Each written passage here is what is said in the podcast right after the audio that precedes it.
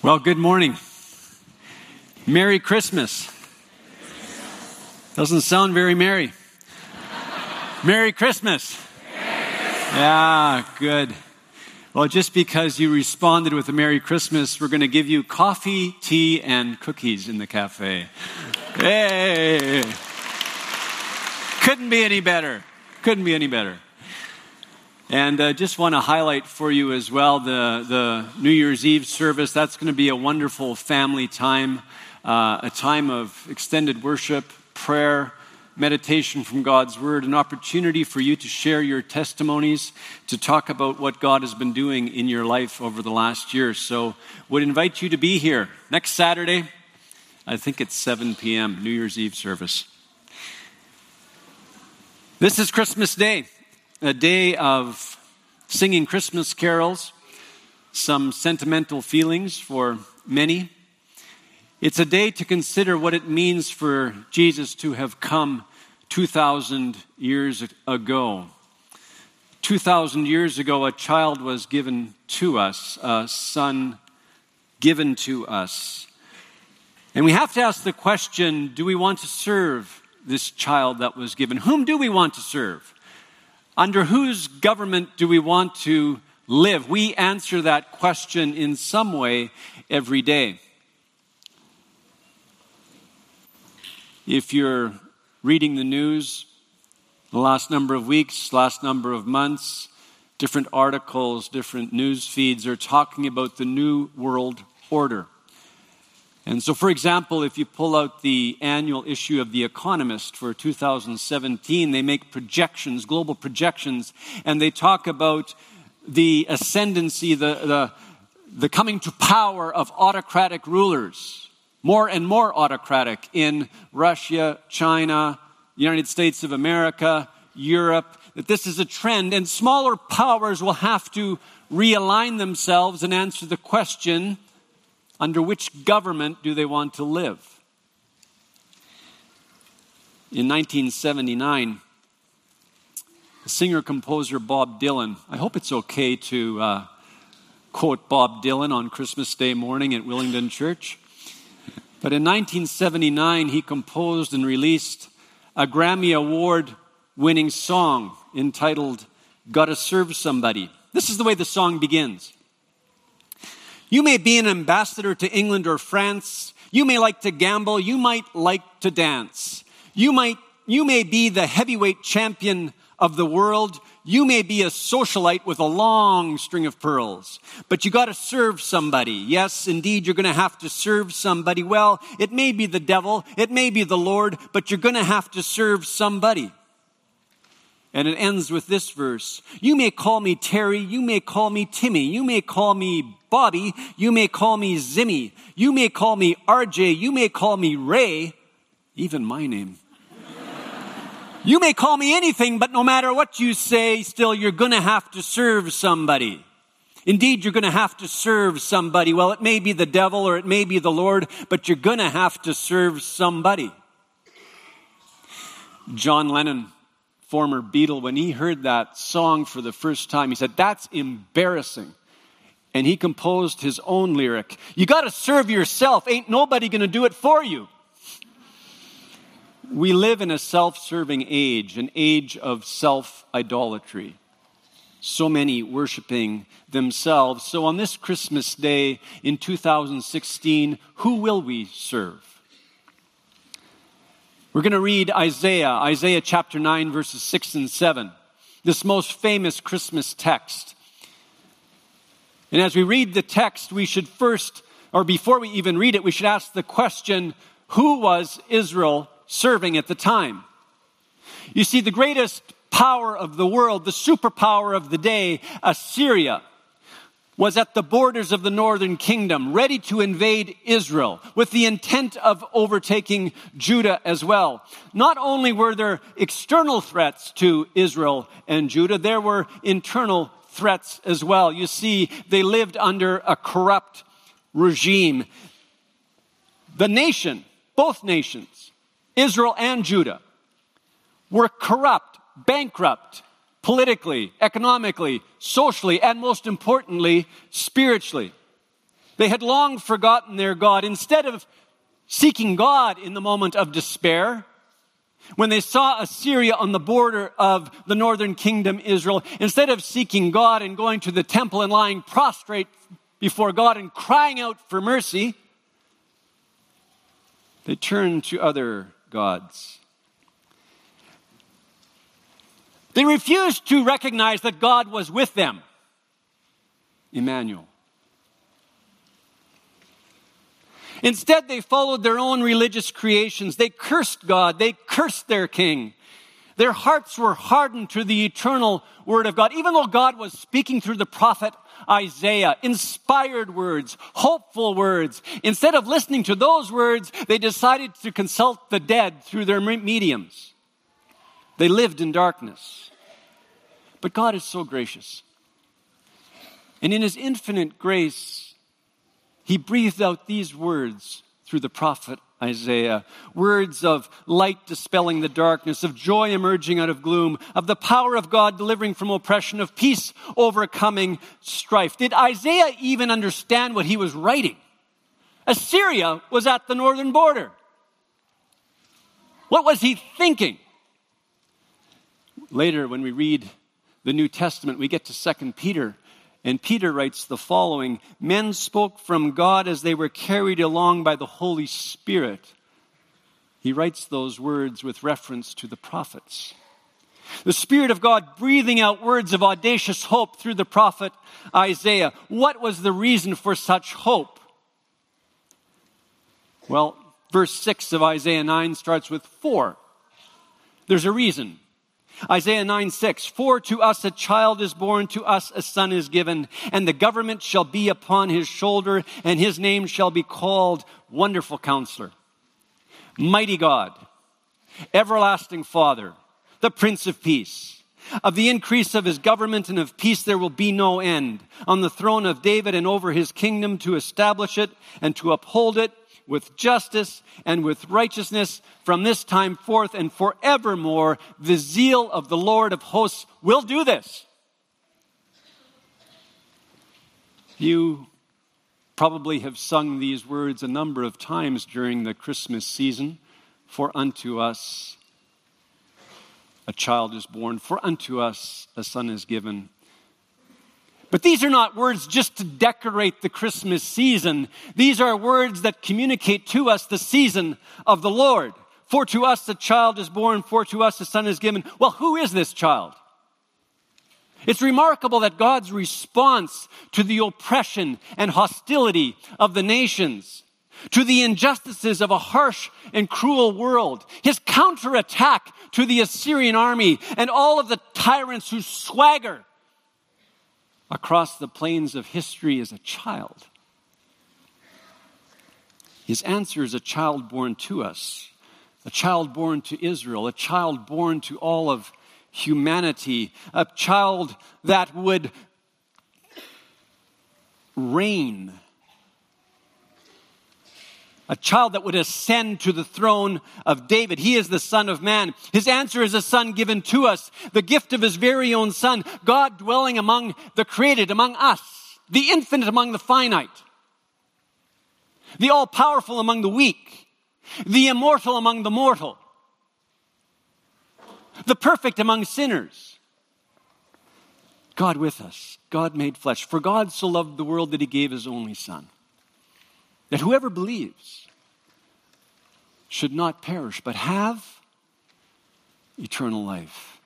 You see, a child is given to Israel, and this child is not just for Israel. This child is for all people. The gift of God to sinners just like us, to break the yoke of oppression. And it's done without God being an oppressor. The ultimate act of God's generosity is a resounding message of love. You see, this son, his origin is divine, from God, is God, and Davidic, of the line of David, son of man, son of God. What's the nature of this son's reign? The government shall be upon his shoulder, the text reads.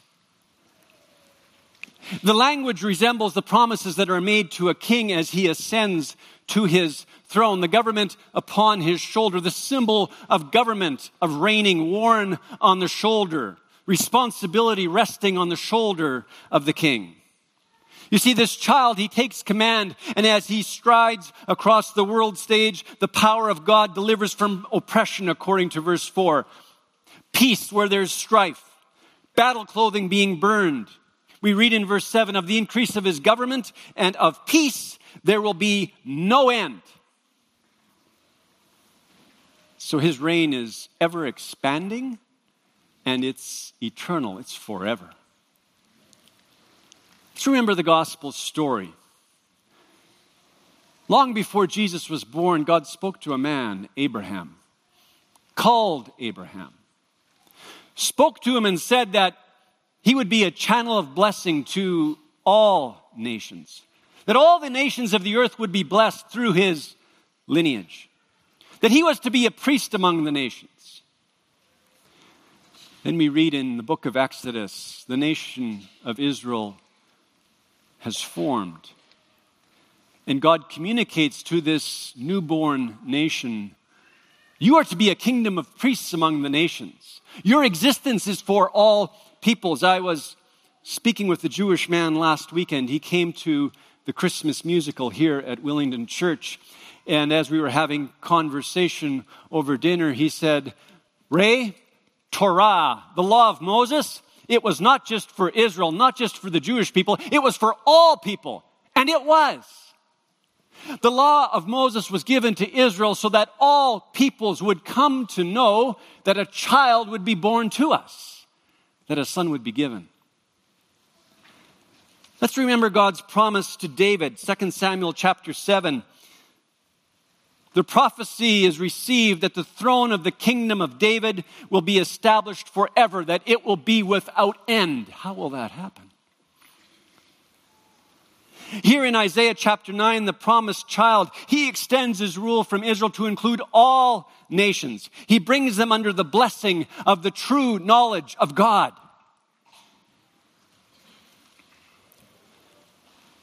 Seven hundred years before Jesus is born, Isaiah, he pens under the inspiration of the Holy Spirit the words that we read in Isaiah chapter 9. In verse 7, these words of an ever expanding, eternal reign. And then the angel Gabriel, 700 years after Isaiah, the angel Gabriel appears to Mary with these words Luke chapter 1. And behold, you will conceive in your womb and bear a son, and you shall call his name Jesus. He will be great and will be called the Son of the Most High. And the Lord God will give to him the throne of his father David, and he will reign over the house of Jacob forever and of his kingdom there will be no end. The reign of the child born to us will never end. His empire of grace forever expanding, every moment better than the last for eternity. So, what kind of king will this child be? Well, his names reveal his character. Chapter 9, verse 6. Wonderful counselor the names reveal the essence of who he is, his character. You see, at that time, King Ahaz was reigning in Judah. He was a corrupt king. He was an idolater. He was confused. The child born to us will be so, so different. A wonderful counselor, that word wonderful, wonderful, it means wonder working planner. Ahaz was foolish. This king will reign with divine wisdom. That word wonder there, it's the same word that's used for the signs given to Israel as they were leaving Egypt, fleeing Egypt, being freed from Egyptian oppression, the parting of the Red Sea, a wonder, the pillar of fire by night, a wonder, the cloud by day, a wonder. This wonderful counselor, he will be a wonder worker. He will work with divine wisdom. And not only does he work wonders, he is the wonder. He doesn't need to surround himself with gurus and analysts, counselors, spiritual advisors. He is the wonderful counselor. Isaiah chapter 11, verse 2 And the Spirit of the Lord shall rest upon him, the Spirit of wisdom and understanding, the Spirit of counsel and might, the Spirit of knowledge and the fear of the Lord. He's all knowing, He's all wise. If you ever need a counselor, His name just reveals His healing presence, His wisdom, His discernment his clarity, his comfort. We don't under, always understand the wonder of his design. I want to share a story from Amagasaki, Japan. I believe Amagasaki is a neighborhood in Osaka. Story of Hiromi and Nathan. They got married in 2009. In 2015, last year, Hiromi, she became pregnant with their second child. They had been praying for another child for some time. Not long into the pregnancy, the baby was diagnosed with anencephaly, which has a fatality rate of 100%. Hiromi and Nathan were devastated. Uh, doctors recommended that they terminate the pregnancy immediately. So they had a decision to make. Under whose government would they live? They prayed, and they believed that the Lord counseled them to keep the baby. They based their decision on James chapter 1 verse 17. Every good and perfect gift is from above, coming down from the Father of the heavenly light, who does not change like shifting shadows. While the baby was still in the womb, they named the baby Joyce, Joyce meaning the joy given by the grace of God. Hiromi, she blogged her experience. Many people were reading that blog, were inspired by that blog. Most importantly, her parents and her sisters were reading that blog. And while still pregnant, while Hiromi was still carrying the baby, her parents and her sisters gave their lives to Jesus. Hiromi didn't know how long Joyce would live. Doctors had told her that the baby may die in the womb, that the baby may die at birth or just breathe for a few hours. Joyce was born on October 5th, 2015. She lived for 15 hours. Hiromi writes, Those hours were a very special gift from God. One month later, the family had a celebration of life service for Joyce in their church. On the same day, Hiromi's sister was baptized.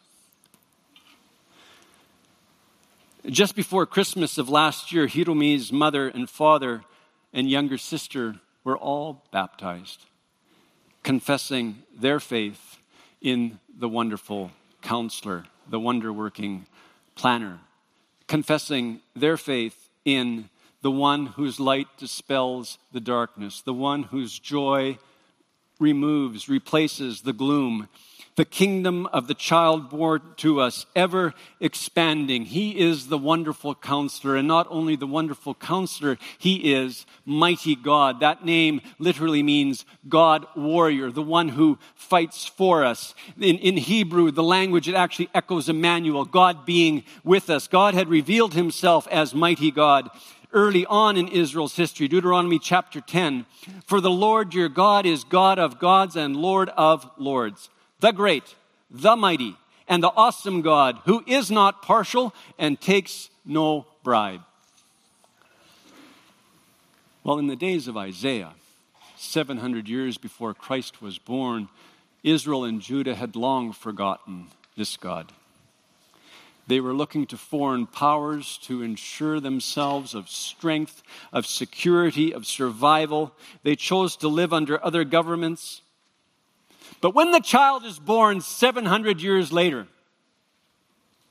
the angel says to the shepherds, Fear not, for behold, I bring you good news of great joy, which will be for all the people. For unto you is born this day in the city of David a Savior, who is Christ the Lord. And when Jesus begins his ministry, he announces the inbreaking of his reign, the inbreaking of his kingdom, and demons are expelled, prayers are answered, storms are calmed, broken people are restored. And then through his death and resurrection, he conquers sin, evil, and death. He is exalted to the Father's right hand and he reigns forevermore. And as John the apostle writes, he overcomes the world.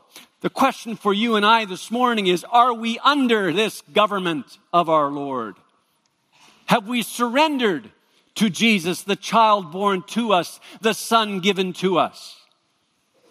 Are we experiencing the reality of his reign? Isaiah 10 Isaiah 10 talks about a faithful remnant that will uh, lean on the Lord, that will return to mighty God. Are we among those that lean on the Lord? He is wonderful counselor. He is mighty God. He is also everlasting Father. And you might ask, well, why would Jesus be referred to as Father? Isn't the Father another member of the Trinity? Well, the language, again, it comes from the Middle East in the 8th century where the king would be looked upon as a loving father, a kind benefactor, one that would actually act on behalf of the people. And Jesus is this kind of father. A father that shows compassion to his people. The king described in 9 verse 6 is not just good. He is eternal. He's the Alpha. He's the Omega. He's the beginning. He's the end. He has all of history in his hands. You see, Jesus, the good shepherd king, he eternally guards his people. He cares for his people as a good father. Psalm 103 describes him. As a father shows compassion to his children, so the Lord shows compassion to those who fear him for he knows our frame. He remembers that we are dust. Hallelujah.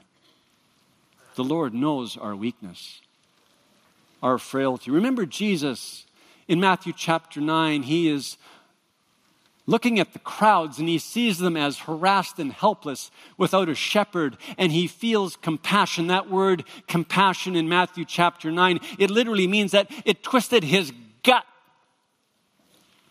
and so, as the Lord, the everlasting Father, looks at us today, he feels compassion. Not only is he wonderful counselor and mighty God and everlasting Father, he is Prince of Peace.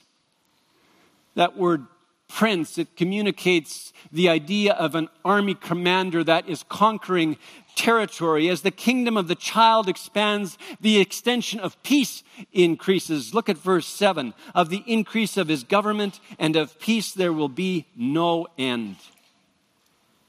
How does that happen? Throughout history, in our day, tyrants and dictators, they establish their reign through war, through tyranny, through oppression, by dominating others. The reign of the Assyrians was like that. That's why Israel and Judah were so afraid. They were famous for their tyranny, for their cruelty. The reign of this Prince of Peace, however, is established on, on justice. The reign of this child king, it's founded on righteousness. It's made sure by peace. How is that possible? How is this kingdom extended by peace. You see, the Prince of Peace, he embodies peace. Paul writes in Ephesians chapter 2, he himself is our peace. He is shalom. Where he is present, he brings down the dividing walls of hostility. Where there is confusion, he brings strength. Where there is strife, as verse 5 of Isaiah 9 says, battle clothing is being burned. How do we come to experience this peace that we long for? Is it even possible in our day to experience this kind of peace that Isaiah talks about? The word for peace, of course, is shalom. It's so much more than the end to hostility. It is things being made right. Broken pieces being put together. A sense of wholeness, a sense of well-being. Is, is that there for us in our day? The king described in verses 6 and 7, he takes the sin of the world upon himself when he goes to the cross. He satisfies the claims of God's justice through his death, pays the penalty for our rebel- rebellion and discord so that God, in perfect justice, might forgive people like us, sinners, be reconciled with us, be at peace with us, and if we surrender to his government, fill our hearts with peace. The Prince of Peace abiding within us, living within us. Well, what does that look like? Let me tell you another story. Easter 2014, it marked a new chapter in the lives of Larry and Heather Neufeld. For several weeks, Heather found that her appetite was disappearing. She had no desire to eat. And at the same time, her abdomen was swelling. So they were concerned. Weeks earlier, God had awakened within Larry and Heather a new desire to understand more fully God's completed work of salvation and his healing power. I'll quote their letter. A few months later, scans and various tests led to a diagnosis of late stage ovarian cancer. As we prayed, Jesus brought us to the image of the disciples on the water in a storm and Jesus coming to them walking on the water. It spoke to us as a family about the dark and fearsome storm that we faced. Yet Jesus was calling us to walk on the water with him. I continue to quote In the story, the disciples cried out in fear when Jesus first approached them. Jesus spoke to them, It is I, don't be afraid. Over and over again during the next few months in the storm of surgery and the long and difficult treatments, we heard the words of Jesus in our hearts It is I, don't be afraid the wonderful counselor, mighty God, everlasting Father, Prince of Peace, speaking to them. I continue to quote.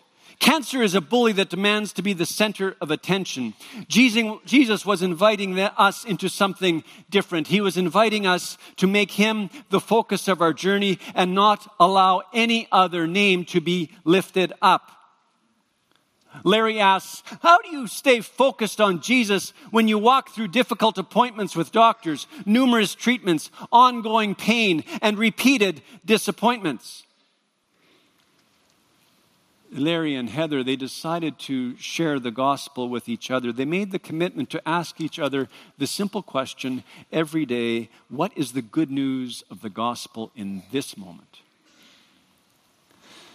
Their responses were rooted in the reading of God's word, their reflections on his unchanging character, his faithful promises, his completed work of salvation on the cross. On one occasion, Larry and Heather, they had just been with the oncologist and they woke out of, walked out of this heartbreaking appo- uh, appointment where the prognosis was not good at all. And again, it felt like cancer was bullying them, pushing them around. And as they drove home, Larry turned to Heather and asked her, What is the good news today?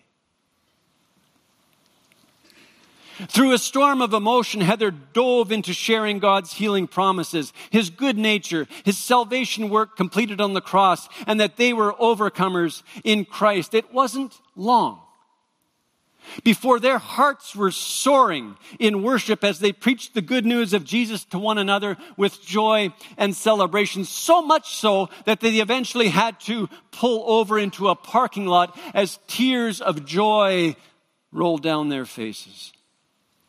They were walking on water with Jesus.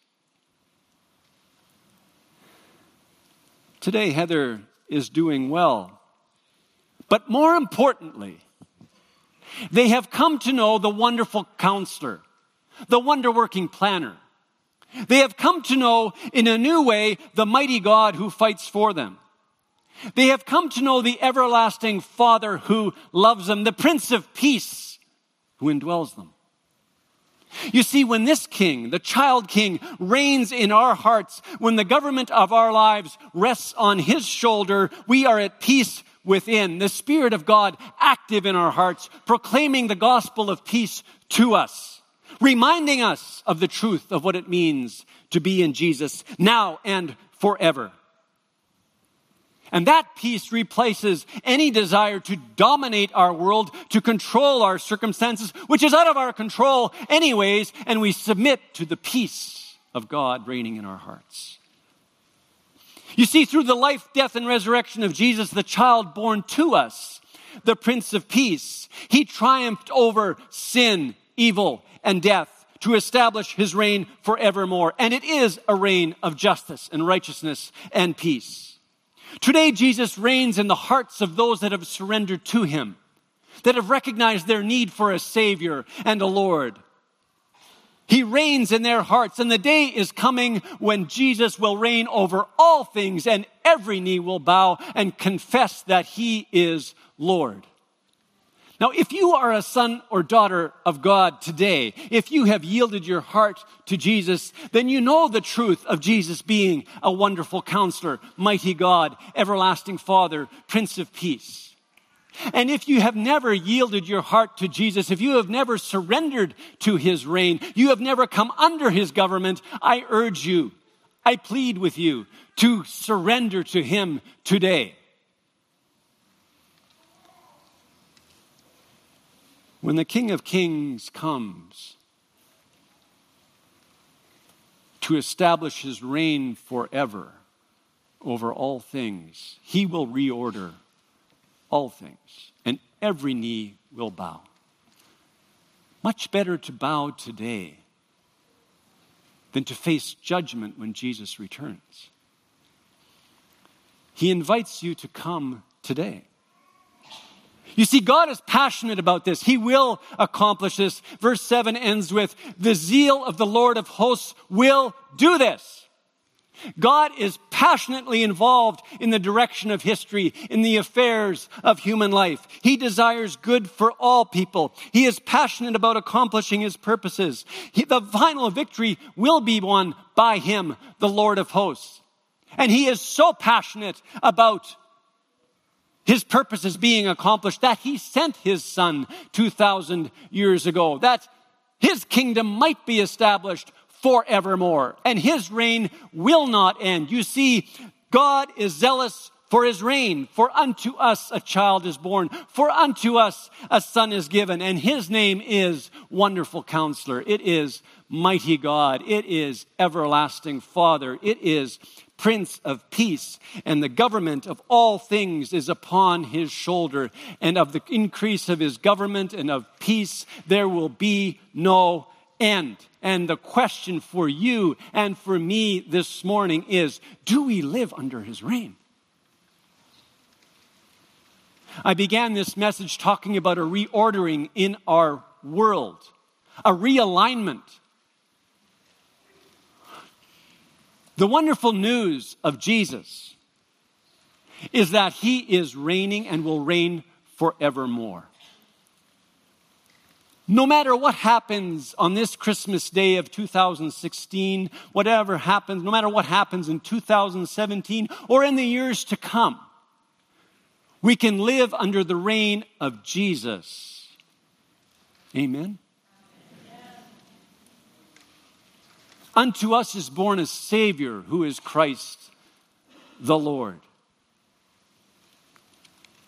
Is there an area of my life, an area in your life that you need to surrender? How do you know whether there is an area of your life that you haven't surrendered? Well, think about that area of your life where you are experiencing anxiety or worry or that causes fear. As the Lord brings that area of your life to mind, surrender it to Him. Invite Jesus to replace the darkness with light, to replace the gloom with joy,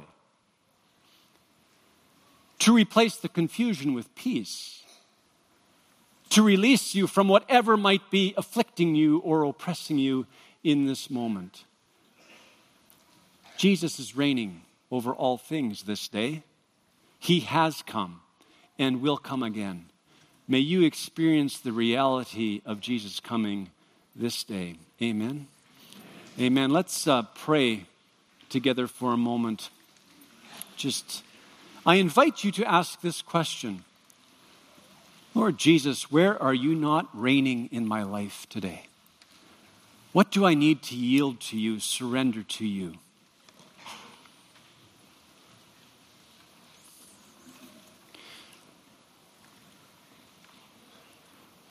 Invite Jesus to replace the darkness with light. Invite Jesus to replace the gloom with joy. Invite Jesus into the oppressive regions of your soul. Ask for his deliverance. Invite him to replace the strife with peace.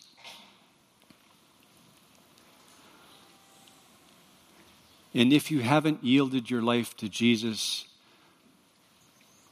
I would ask you to listen to the prompting of the Spirit and turn from sin, turn from a life separated from Him. You have to serve someone. Why not Jesus, the way, the truth, and the life? The true God that came to save you, that loves you why not yield to Him now and for the rest of your life? If you open your heart to Jesus, He will send His Holy Spirit to live within you. He will guide you, counsel you, lead you into truth.